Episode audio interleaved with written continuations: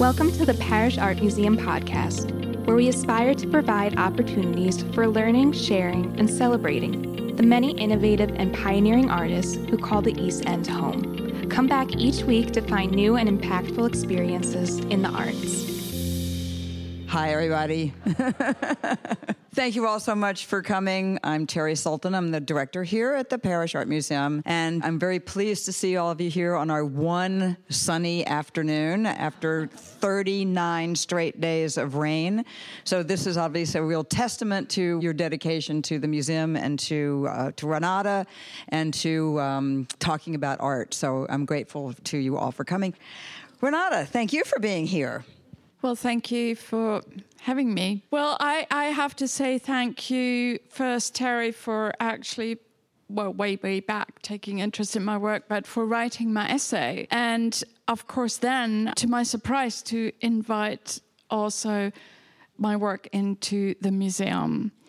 And the greatest joy I had was our conversations in my studio before actually before I knew that uh, just in preparation for the for the essay you wrote, but also in when when I presented you the site specific idea of this installation and I sort of left it open for us to discuss and you were we, we did kind of play with it and you you were so thrilled that I was just very touched by that.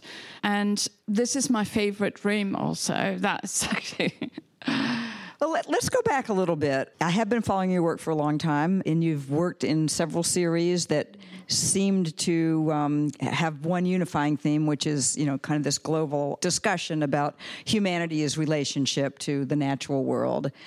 How did you get to this place? Uh, you were born in Germany, you're now living in New York, you have a home out here in the Hamptons, mm-hmm. but you studied in England and you have lots of other things that you do besides deploy a camera. I know that you've designed furniture and uh, you've done performance art. So, just for the edification of, uh, of all of our friends and, uh, and supporters here, just, just give a little bio.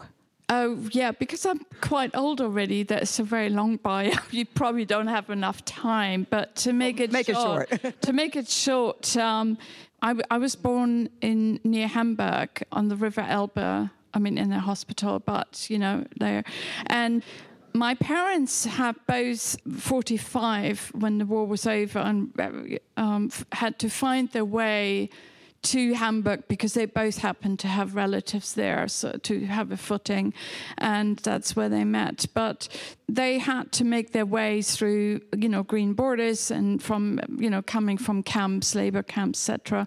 And so we grew up. My sister and I grew up. My parents always took us instead of going to some fun vacations. We were always climbing mountains. And you know on weekends we would go through forests. And then my father would teach us where is north you know where the moss and the trees and all that. So we always they were very worried that we'd get lost in the emotional political and the actual landscape. That was i think their aim the entire complete aim.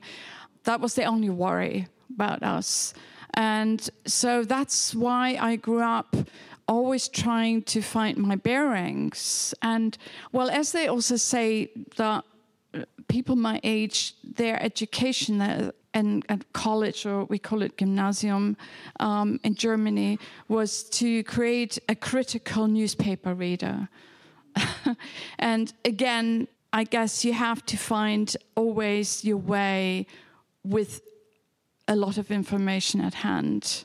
So I guess that's why I always made work thinking where am I or where are people in relationship to their surrounding, either the urban surrounding or in nature. When did you know that you wanted to be an artist? Uh, well, from the first picture you saw that was up when you walked in, um, I had a little Agfa Click, which is like a brownie um, camera with probably eight exposures. And I took photos during vacations. My sister would pose like a Italian film star. My mother had this trained gaze into the distance look that you know because we had to stand forever because my father composed this picture didn't want to waste a frame and I always used to stand with the back. I, I, have loads of slides. I could make a whole slideshow from with with they they all posing, looking good, and the nature perfect composition. I would stand with the back to my father, looking down with the spindly legs and all. And, you know, you would interpret any psychiatrist in the room, maybe. You would immediately say, I'm having like issues with my parents and their relationship. And, you know, it's very sad. But I was just looking down, taking my own photo, basically. So I was fine.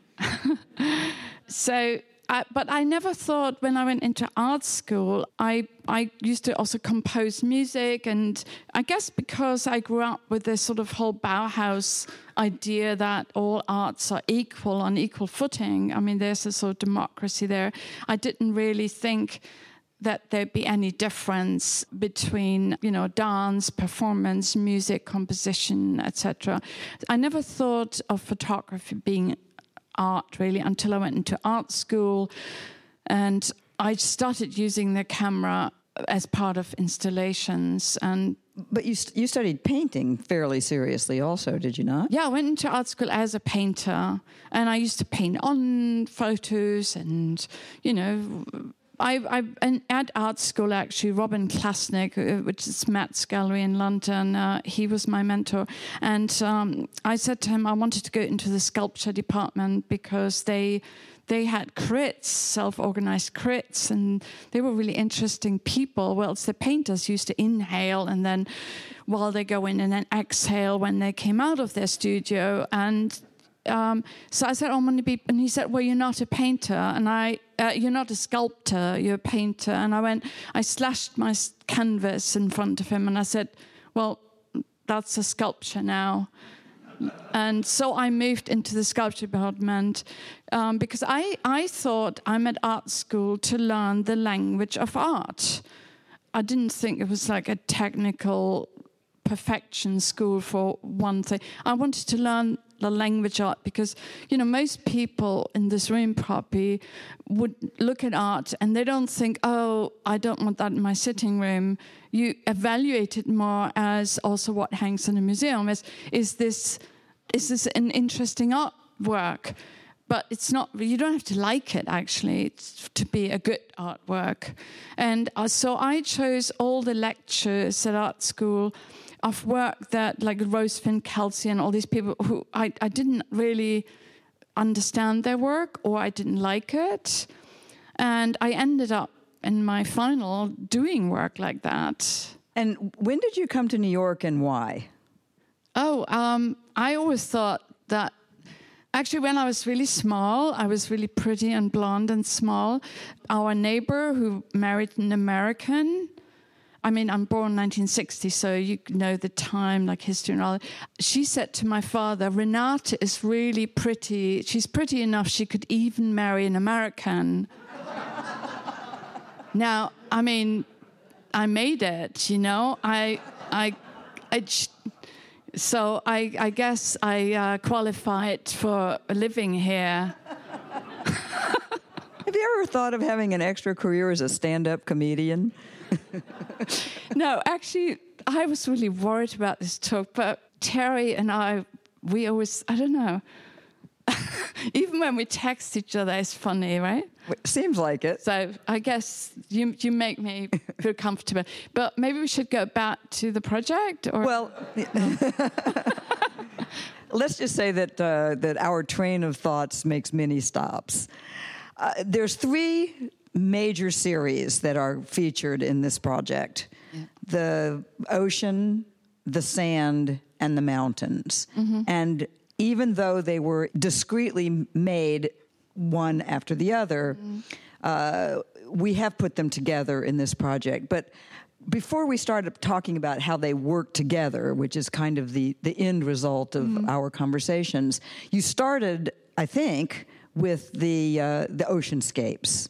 Is that correct? Yeah, because when we came, um, when we moved here, we, we were living in uh, Mark Rothko's studio, the 222 Bowery, which was, you know, Michael Goldberg. You have some of his work in your collection.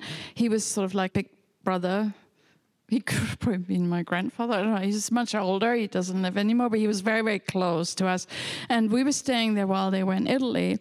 And then when Hugh still had to work. That's my husband. Um, had to work in in London to finish some work. I stayed all by myself out on Long Island on Dune Road, on the dune in a house in winter, and in order to find my bearings.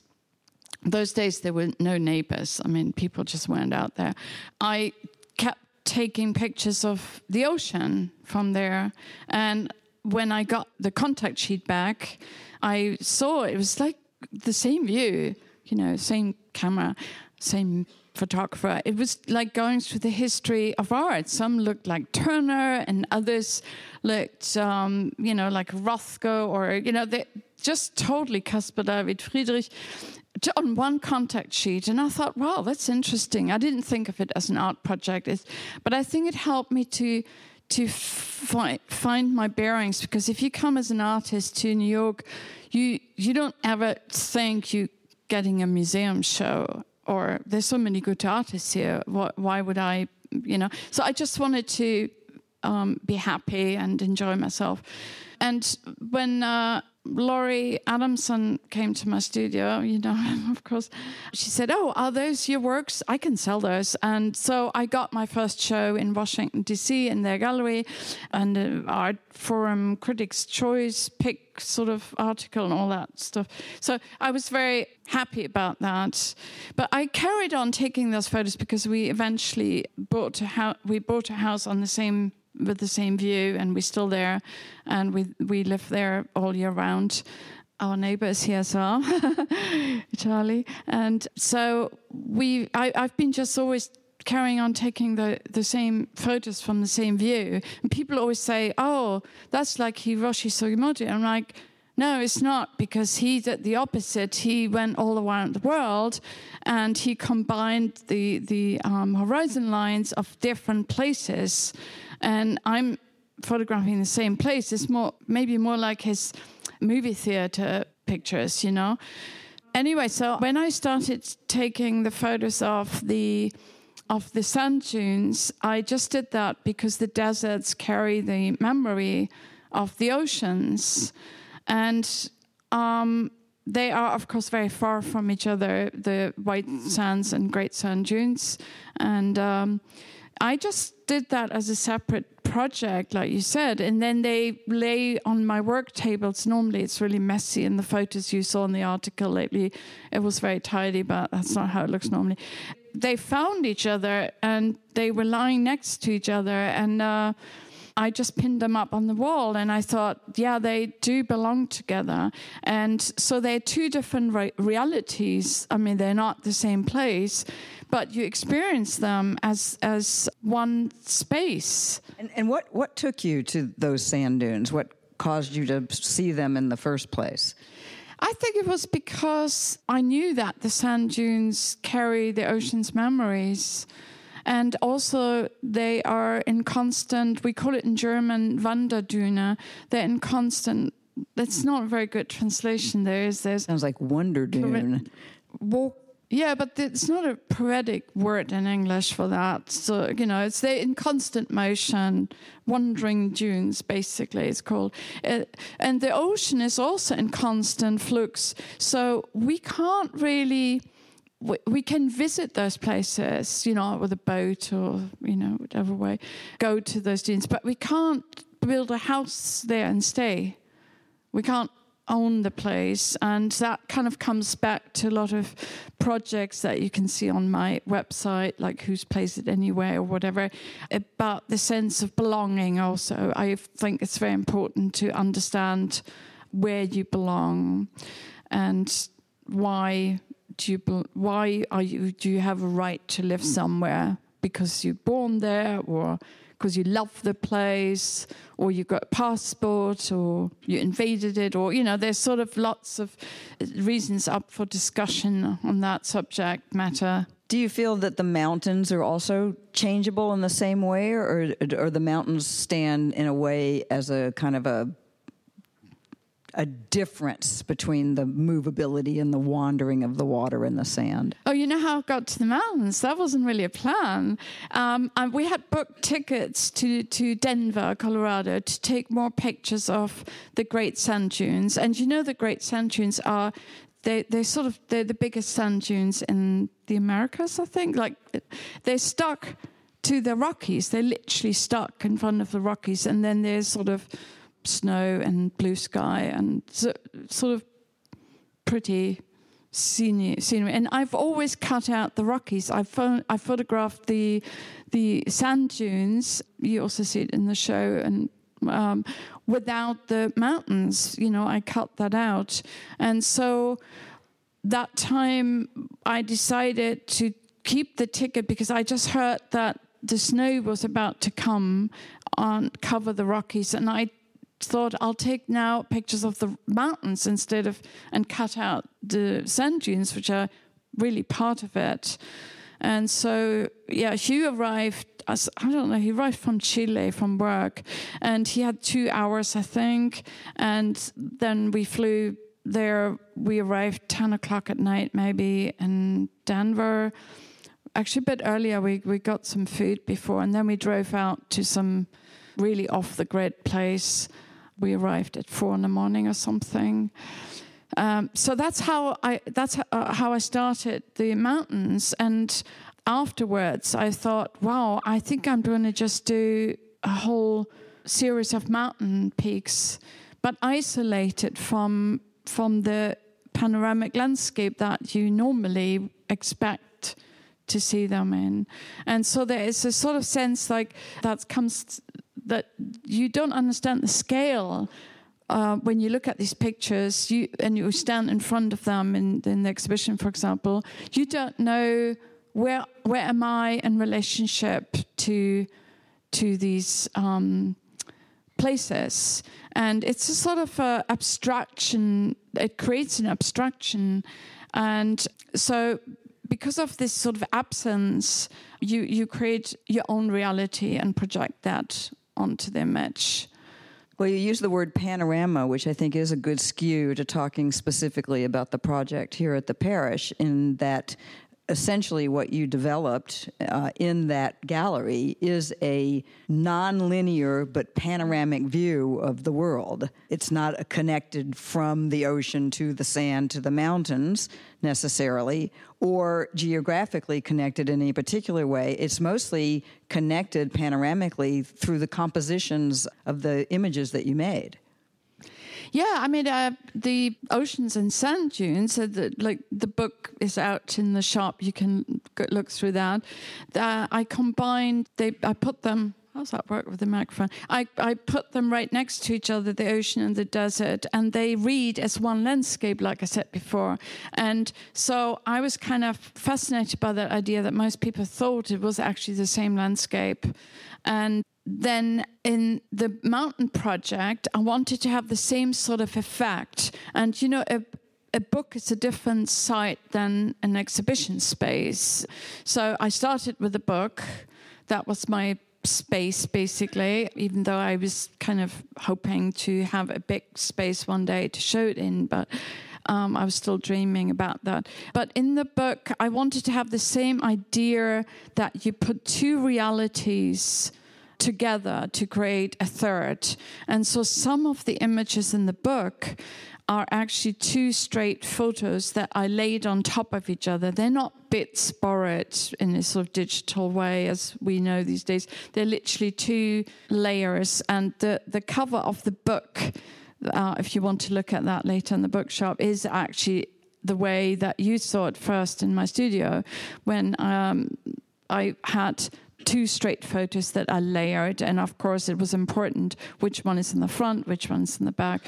And now in this exhibition, I created I, because I I had the opportunity of dealing with a space, not a book, a physical space. I created the same experience that I put two images next to each other from two different locations and you sort of there's always kind of a line that goes through a bit like a horizon line that goes through so that you connect from one image to the next and you think you're in the same landscape but it's actually, you know, we're starting off with Dolomites here, this one, and the next one is the um, Swiss Alps and in Alaska. And I, we also on purpose didn't put the labels because I always go, I don't know what you do, but I go into a gallery and I look at the label and then I step back and look at the artwork. And we wanted people to really just stand there, experience it as one landscape and enjoy that. And it makes you also feel safe, I think, when you're in that room. It's not, even though they're very high mountains, some of them are, you know, over 22,000 feet, 24 in the Himalayas, some of them. You, you don't feel threatened by them. With very few exceptions, there's no indication that there's life on Earth in in any of these pictures. There is one very mysterious image of the sand dunes with three people in it, and almost impossible to understand what they're doing. And in one of the uh, mountain pictures, there's a little cross mm. that you can see, which clearly is made by something. Mm-hmm. But otherwise, they could be anywhere. They could be Mars. They could be imaginary and even though there's a sensibility that uh, that you're thinking about humanity's interaction with the natural world, there's very very little indication in any of your pictures that we actually are interacting with the world. Yeah, that's that's a good point. Actually, yeah, those people in that sand dune when when we got there, we drove from Santa Fe, and it was like four hours or something. Actually, Hugh drove. I just sat next to him, and we just got there, and you know, all that heavy equipment, and you carried around, and you know, and I went, blimey, there, there's people, you know. I can't take the picture, and the light was perfect, as you saw. It was it was like so creamy and perfect, and that and I, I, mean, I don't take people out of images or put them in or something. I don't do that. I, I could, you know, but uh, and I just looked at this and I thought, no. and so then I took the pictures and I thought, actually, it's quite interesting that they're in there. And they also, especially since all my other images don't have them, there, there is a, all of a sudden relationship to scale. But the other mysteries, like what are they doing? I mean, the child is far away from the parents we're not worried about that child, but still, and there's no footprints to the parents. I didn't take those away. Um, the woman is holding something that to me looks when I enlarge, I mean, it's enlarged, like she's got one of those trolley things that you take on the aeroplane with you. I, I think it might actually be their lunch. I don't know. I have no clue, but they they obviously had a purpose, and the child must have been there before because it was very comfortable being all by itself, far away from the parents. But you mentioned scale, and I think yeah. one of the things that's so compelling about th- those people in that space is that you really at once understand the vastness of that magnificent landscape and how minuscule mm. uh, we are. And uh, you mentioned Caspar David Friedrich, and you know, in relation to the um, the contact sheets of the of the oceanscapes you were doing, but you know. I think that you know there are so many historical forebears that that you can relate your work to, including the painter Caspar David Friedrich, but also artist explorers like uh, Richard Long, as well as the great American uh, landscape photographers like Carleton Watkins and uh, Ansel Adams and people like that. And in fact, in the book, we do show a little compare and contrast between Ansel Adams' picture of Half Dome and yours, just you know to show how even the same static thing exists in very different ways depending on the eyes of the person who is making the image. So, do you think about these things as you're working, or are these things that kind of come later after the images are made? oh, uh, no, I. I mean, I, I thought that a lot of points that you made in the essay, which is brilliant, you should all read that. It's online or in the book. You know, you're talking about the mapping. I mean, basically, our people have been constructing landscapes and it always was in order to either own the space because once you kind of draw it you own it but also to present to whoever sent them to that world you know here this is why you paid so much money and and gave me a ship or something that it's interesting how you actually in the essay relate to all these different ways of landscaping. Oh, brilliant. You came up with this word, um, landscaping. That landscape is actually what we call Landschaft, you know, landscape photography, whatever. It doesn't have a value, but also the person that does your landscaping in your garden, they're actually creating and imagine, I mean, in, in nature. It's not wilderness what a landscaper is creating, you know. So I thought that was uh, uh, very interesting. I hadn't thought about that word at all, even though we keep using it. You know, I've been thinking about the difference between nature and wilderness and how we define that, but the word landscape never occurred to me. That so that was interesting because I was busy landscaping, creating some landscapes by layering them, you know, or by by taking out such small detail, like here, for example, from the Himalayas, that you wouldn't actually know where you are. But that's not what you asked. There was something else. that's okay. Sometimes uh, the question is just there to, you know, make you think about something. But, mm-hmm. you know, you're talking about the word landscape, you know, one of the most significant books that I've read in a long time was uh, Simon Schama's book about the, the transcendental nature of the Hudson River School. And it was from Schama's uh, introduction to that book where he talks about the various understandings of the not only the word but the concept of landscape, which is both physical and psychological. And I'm sure that there's many times when when one thinks, you know, what is the emotional landscape of the situation that I'm in in this particular time? Uh, you know, what am I, th- what, you know, what am I thinking about? What is the social and political landscape of a, a particular time and place? The landscaping as a verb and a noun are all factors in the way I come as a as a as a curator and a writer and interpreter to the work of artists who make images of mm-hmm. landscapes. All of those things go into the creation of those works and also our understanding of them. And I think the more information or suggestive ideas that one can have in terms of what the interpretation of an image might be, the richer the experience. Mm-hmm. I think one of the reasons that the gallery, as you conceived it, uh, works so brilliantly is that it can be apprehended and experienced in so many different ways you know depending on where your focus lands at any given time and how you experience the the panorama of the of the of the images yeah i mean come to that first the, the book you mentioned Schama's book is my first book I had at art school. I, was, I have a tattered version there. It's called Landscape and Memory. Yeah. And um, that's one, one of my first books I had as an artist, or before art school, even maybe.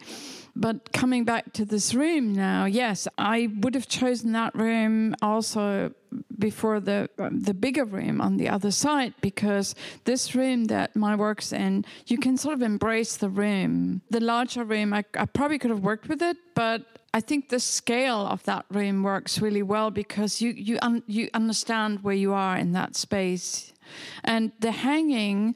So we created basically a landscape, a imaginary landscape that you kind of think you're in. The, way you experience it in the studio, these pieces on the floor, they they were 11 inches apart, and that was the perfect way for our eyes to connect from one image to the next.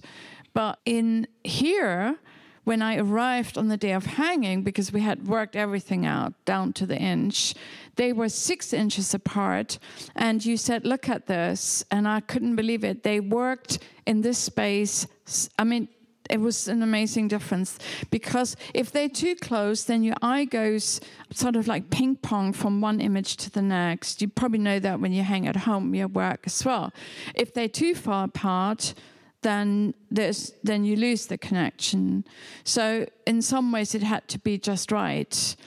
And, and the room always tells you. Uh, I think one of the the beauties, especially of working in this building, is that when you put the works of art in a gallery and just wait the images will actually tell you what they want in order yeah. to be the most comfortable and communicative and uh, you know but i'm also lucky that that floor i mean i, I said that before and said it, it I would have ordered a floor like that if I could have. It's perfect because it looks like a like a the bottom of a river, you know, like a polished uh, piece of, of, of rock, and so it kind of anchors the images visually. And then the ceiling is like a cathedral, and the uh, the mountains kind of reach up.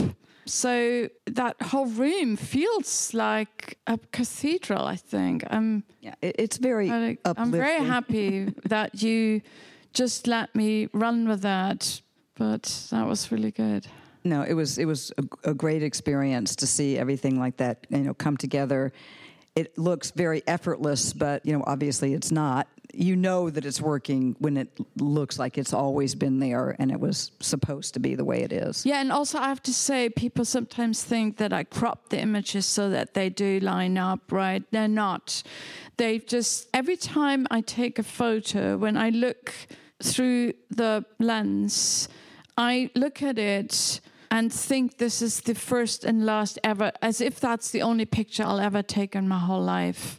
Uh, I never think about images I've done before or after because I, I just look at it for that what, what it is in that moment. So later on, when you do, let's say, a show like in a museum or in a specific space, that's when the printouts, the 30 by 40 or the smaller printouts, depending how many, when you lay them next to each other, you know, sometimes coincidentally you find two next to each other and you go, oh, they work, you know. So there's a lot of serendipity there as well. So they're not created to fit together. No, I mean it just it just it happened. You were thinking about the room, you were thinking about the images, and mm. Uh, you know I think that as you were playing with them on your work table, you started to see how this came together. I think that, that one of the other things that is interesting about the way that, that you made these images, you know, a lot of people use digital manipula- manipulation now. A lot of artists are flying around in helicopters and airplanes in order to get certain kinds of views. You're, for the most part, is grounded on the earth when you're taking these pictures. All the time. I always had my feet on the ground. I have to do that. I have taken pictures out of a helicopter on the way to the location, and they're great photos. You know, I can show them to you, and they're wonderful. But they look more like a sort of maybe National Geographic. They're just lovely photos, but they're not my artworks. And I think I always have to have my feet on the ground to take pictures. And you know, just to talk a little bit about you know computer generated imagery and things like that. You mentioned it before, but I think it's worth mentioning again. Even the pictures that are not one single mountain, although all of the mountain pictures in this installation are straight on, mm-hmm. straight on images, but they're not manipulated uh, digitally through no. the computer. They are actually okay. overlays. I have to mention, though, something we should have said in the beginning.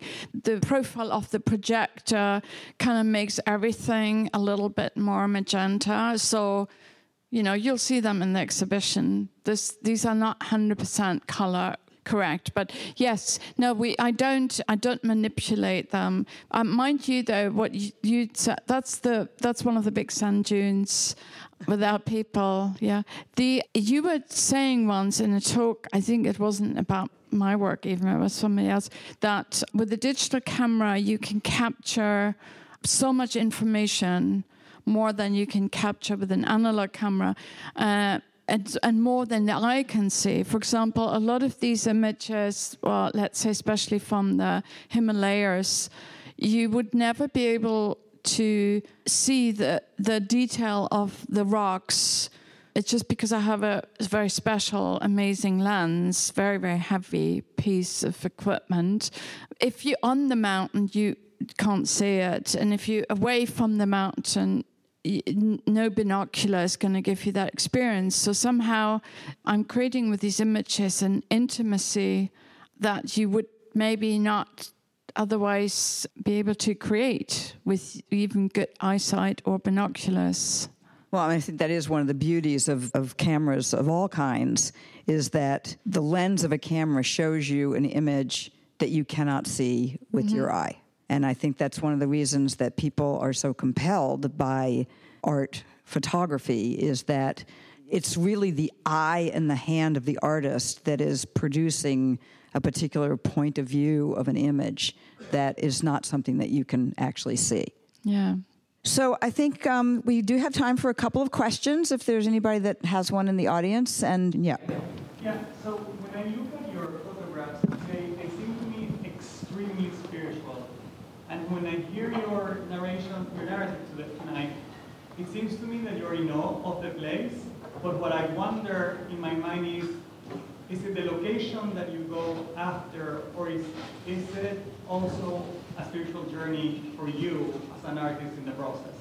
Uh, so the question is basically about um, a, a, sense of spirituality in the pictures, and the question is, you know, where does that come from as uh, as Renate's making the picture? Is that a fair, very con- constructed, uh, contracted version of the question? Thank you very much. Yeah, that's a very good question. I feel that yes, I am, I think, following a spiritual journey. And uh, when we were in the mountains, we could actually sense the energy. By the way, the in the Rockies, in near the Crestone Needle, which is sort of where also the sand dunes are nearby, there are a lot of ashrams. And they are there because the energy is the same as in the Himalayas, apparently. And you can tell, yeah, definitely. So I think, yes, your answer is we do experience I, I and i have to say we because my husband and i talk about a lot we do experience uh, uh, just being there is actually a spiritual experience Oh, and I think that that's very evident in the work, actually. And I, I think that uh, it is very possible to have a, a, certain kind of a spiritual experience seeing those pictures in the galleries as well. Mm. Uh, it reads that way, and uh, and I think it comes across that way. Yeah. Do you how do you go about picking the location? Do you, do you start with some notion of what it is that you want to photograph, or is it just So, for those of you in the back, the question is how does Renate pick the locations where she's going to shoot? Does she do research first, or is it is it more organic? That's yeah, it's a good question. So there's various layers. One is that various reasons for it. I have a whole list of locations and times of year that are connected to that. And then of course we have to make it a reality also because we you know you have to get, you know, plane tickets and, you know, my husband needs time off from work, you know, and you know, we have to just make this real. That's that's also coming. So that's why some mountains we couldn't photograph because we couldn't. We actually booked a, um, a very important one. Is the the first image that was out before we talked is I'm at the Großglockner and we were going to go there because I really needed to photograph that, you know, of course, because my father photographed me there and in 72 or something like that. And we booked a ticket and then Hugh phoned the mountain guard just before, a couple of days before, and they said, "Oh, sorry, the the pass is closed because we had early snow, so we couldn't go." So that's why that because I wanted to show a picture where you can see that the glacier that we see in that old photo is actually not there anymore, or you know, so it's not that many years really. So that's one reason was that you know because I was always in the mountains, and I was in the Dolomites, and this is Mont Blanc, which you probably recognize. Um, so some some images are just memories from my childhood, and others I, I went, for example, to Switzerland to take a photo of the Eiger, and you know that famous mountain that's really hard to climb. And I, in order to take that photo, I had to go up opposite uh, on a mountain range, and it's called First. You know, not first like first, it's First, F I. Uh, and we had to actually go there because they were going to close two days later. We got the last day where the where the transport was going up because they were going to close for for quite a long time, and you can't really carry a heavy equipment up there. So that was the timing was defined. But then I took a picture of the Eiger. I was very happy. And then I turned to the left. Oh, no, that's not that one. The one with the wafty clouds, that picture, the second one on that wall. I don't know which direction. I just turned to the left and I saw this and I'm like, God, this is amazing. So I just turned my camera and took that photo. And that photo became a more favorite photo than the Eiger which is the reason why I went there. So, yeah. Things happen. Yeah. All right, we'll take one more question and then we're going to wrap it up and go into the galleries. So the question is where haven't you been yet that you would like to go? Oh, that takes a long time because it's a long list. Pick one. Oh, China. I mean, we've been to New Zealand, which was very important to me. Um, sometimes I can't even tell you why. It's more like an intuitive thing. Also, yeah, I think I'd like to go to China, but there's like probably 30 more locations. Now you got plenty of time. Yeah, I talked about to Thomas about it, and um, he said I own those mountains. He gave them to me. Well, thank you for the gift of sharing your thoughts and uh, and ideas with us. It's really great. Thank you so much. Thank you. Thank you all for being here.